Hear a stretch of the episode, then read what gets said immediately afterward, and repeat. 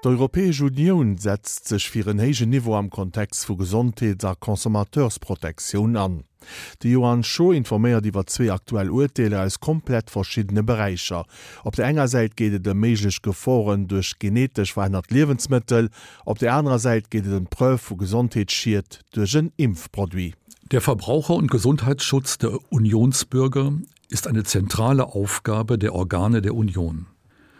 Gemäß Artikel 35 und 38 der Charta der Grundrechte stellt die Politik der Union ein hohes Gesundheitsschutzniveau und ein hohes Verbraucherschutzniveau sicher. Für beide Bereiche enthalten die Verträge konkrete Rechtsgrundlagen zur Verwirklichung dieser Befugnisse.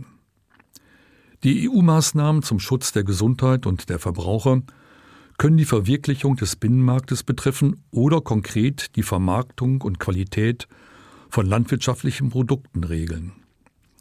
In der heutigen Sendung möchte ich Sie über zwei aktuelle Urteile des Gerichtshofes der Union aus ganz unterschiedlichen Bereichen des Verbraucher- und Gesundheitsschutzes informieren. Zum einen geht es um mögliche Gesundheitsgefahren durch genetisch veränderte Lebens- und Futtermittel. Der andere Fall betrifft den Nachweis eines Gesundheitsschadens durch einen Impfstoff. Im Jahr 1998 hat die Kommission auf Antrag der Firma Monsanto den genetisch veränderten Mais MON 810 CEA Mais zugelassen. Die Entscheidung stütze sich auf die Stellungnahme des wissenschaftlichen Ausschusses Pflanzen, wonach kein Grund zur Annahme einer Gefahr für Mensch oder Umwelt besteht. Im Jahre 2013 verlangte die italienische Regierung von der Kommission, den Anbau von MON 810 Mais durch Sofortmaßnahmen zu verbieten. Sie begründete dies mit neuen wissenschaftlichen Studien zweier italienischer Forschungseinrichtungen. Die Kommission kam auf der Grundlage eines wissenschaftlichen Gutachtens der Europäischen Behörde für Lebensmittelsicherheit EFSA zu dem Ergebnis, dass es keine neuen wissenschaftlichen Beweise gebe, die die verlangten Sofortmaßnahmen rechtfertigen und ihre früheren Schlussfolgerungen zur Unbedenklichkeit von MON 810 Mais in Frage stellen könnten. Dennoch erließ die italienische Regierung im Jahre 2013 ein Dekret zum Verbot des Anbaus von MON 810 Mais in Italien. Im Jahre 2014 baute Herr Giorgio Fidenato und andere unter Verstoß gegen dieses Dekret den MON 810 Mais an. Daraufhin wurde ein Strafverfahren gegen sie eingeleitet. Im Rahmen dieses Strafverfahrens möchte das Tribunale die Udine vom Gerichtshof unter anderem wissen, ob im Lebensmittelbereich Sofortmaßnahmen auf der Grundlage des Vorsorgeprinzips getroffen werden dürfen. Nach diesem Prinzip können die Mitgliedstaaten Maßnahmen treffen, um Risiken für die menschliche Gesundheit vorzubeugen, die aufgrund wissenschaftlicher Unsicherheiten noch nicht vollständig erkannt oder erfasst worden sind. In seinem Urteil vom September 2017 weist der Gerichtshof zunächst darauf hin, dass sowohl das Lebensmittelrecht der Union als auch die Rechtsvorschriften der Union über genetisch veränderte Lebensmittel ein hohes Schutzniveau für die Gesundheit des Menschen und die Verbraucherinteressen gewährleisten sollen. In diesem Rahmen stellt der Gerichtshof Folgendes fest. Wenn nicht erwiesenermaßen davon auszugehen ist, dass ein genetisch verändertes Erzeugnis wahrscheinlich ein ernstes Risiko für die Gesundheit oder die Umwelt darstellt, dann haben weder die Kommission noch die Mitgliedstaaten die Befugnis, Sofortmaßnahmen wie das Verbot des Anbaus von MON 810 Mais zu ergreifen. Auch das Vorsorgeprinzip erlaubt nach Ansicht des Gerichtshofes keine einseitigen Sofortmaßnahmen.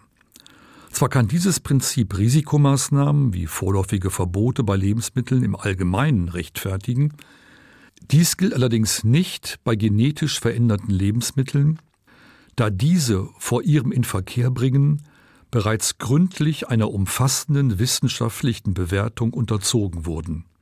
Daher ist das einseitige Verbot der italienischen Regierung rechtswidrig und das Strafverfahren gegen Giorgio Fidenato einzustellen.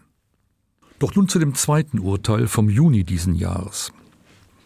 In den Jahren 1998 1999 wurde Herrn J.W. mit einem von der Firma Pasteur hergestellten Impfstoff gegen Hepatitis B geimpft. Kurz danach traten bei ihm Beschwerden auf, die im Jahre 2000 zur Diagnose einer multiplen Sklerose führten. Herr W. starb 2011. Bereits 2006 hatten er und seine Familie die Firma Sanofi Pasteur auf Schadensersatz verklagt. Die angerufene Cour d'appel de Paris wies die Klage ab, weil kein ursächlicher Zusammenhang zwischen der Impfung und der Erkrankung bewiesen sei. Die Cour de Cassation befasste daraufhin den Europäischen Gerichtshof mit der Frage, ob es nach der Richtlinie der Europäischen Union über fehlerhafte Produkte ausreicht, dass der Geschädigte sich auf ernsthafte, klare und übereinstimmende Indizien stützen konnte, um die Kausalität zwischen der Impfung und der Krankheit zu beweisen. Es geht hier also, wie häufig in Schadensersatzprozessen, um die Frage, wer was in welchem Umfang beweisen muss. In diesem konkreten Fall ist von besonderer Bedeutung, dass Herr W. über einen ausgezeichneten Gesundheitszustand verfügt hatte, keine Vorerkrankung dieser Art in der Familie bestanden und ein enger zeitlicher Zusammenhang zwischen der Impfung und dem Auftreten der Erkrankung vorlag. In seinem Urteil unterstreicht der Gerichtshof zunächst, dass nach der Beweisregel der Richtlinie über fehlerhafte Produkte grundsätzlich der Geschädigte nachweisen muss, dass ein Produkt ursächlich für einen eingetretenen Schaden gewesen ist. Er weist auch darauf hin, dass nach wissenschaftlicher Forschung ein solcher Zusammenhang bisher weder bewiesen noch widerlegt werden konnte. Allerdings würde der Schutz der Verbraucher, der mit der Richtlinie beabsichtigt ist, ins Leere laufen, wenn man die Risikoverteilung von modernen technischen Produkten wie Impfstoffen einseitig zu Lasten der Geschädigten regeln würde. Es stellt sich so dann als Hinweis für den nationalen Richter klar, dass die nationalen Gerichte dafür Sorge tragen müssen, dass die vorgelegten Indizien tatsächlich hinreichend, ernsthaft, klar und übereinstimmend sind, um den Schluss zuzulassen, dass das Vorliegen eines Fehlers des Produkts unter Berücksichtigung auch der vom Hersteller zu seiner Verteidigung vorgebrachten Beweismittel und Argumente als die plausibelste Erklärung für den Eintritt des Schadens erscheint.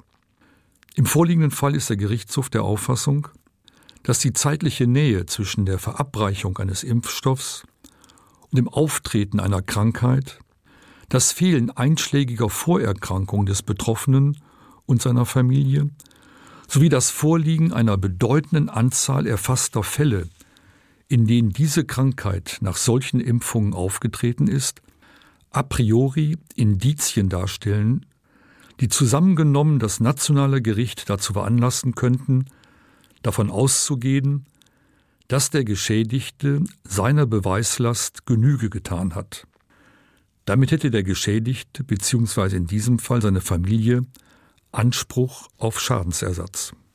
Dat war de Johann Scho mat zwee aktuelle Nodeler aus den äh, Bereicher Gesontheetser Konsumateursprotektiun op der enger Seite gounge de meigich geforen duch genetisch weinert Lebensmittel, an op der anderen Seite goungen dem Prüf vum Gesontheetschiiert duch een Impfproduit, dat eben duch europäesch Rechter duch europäesch Urteler goufen dat lo wieder locht an dat war wie gesot de Johann Scho.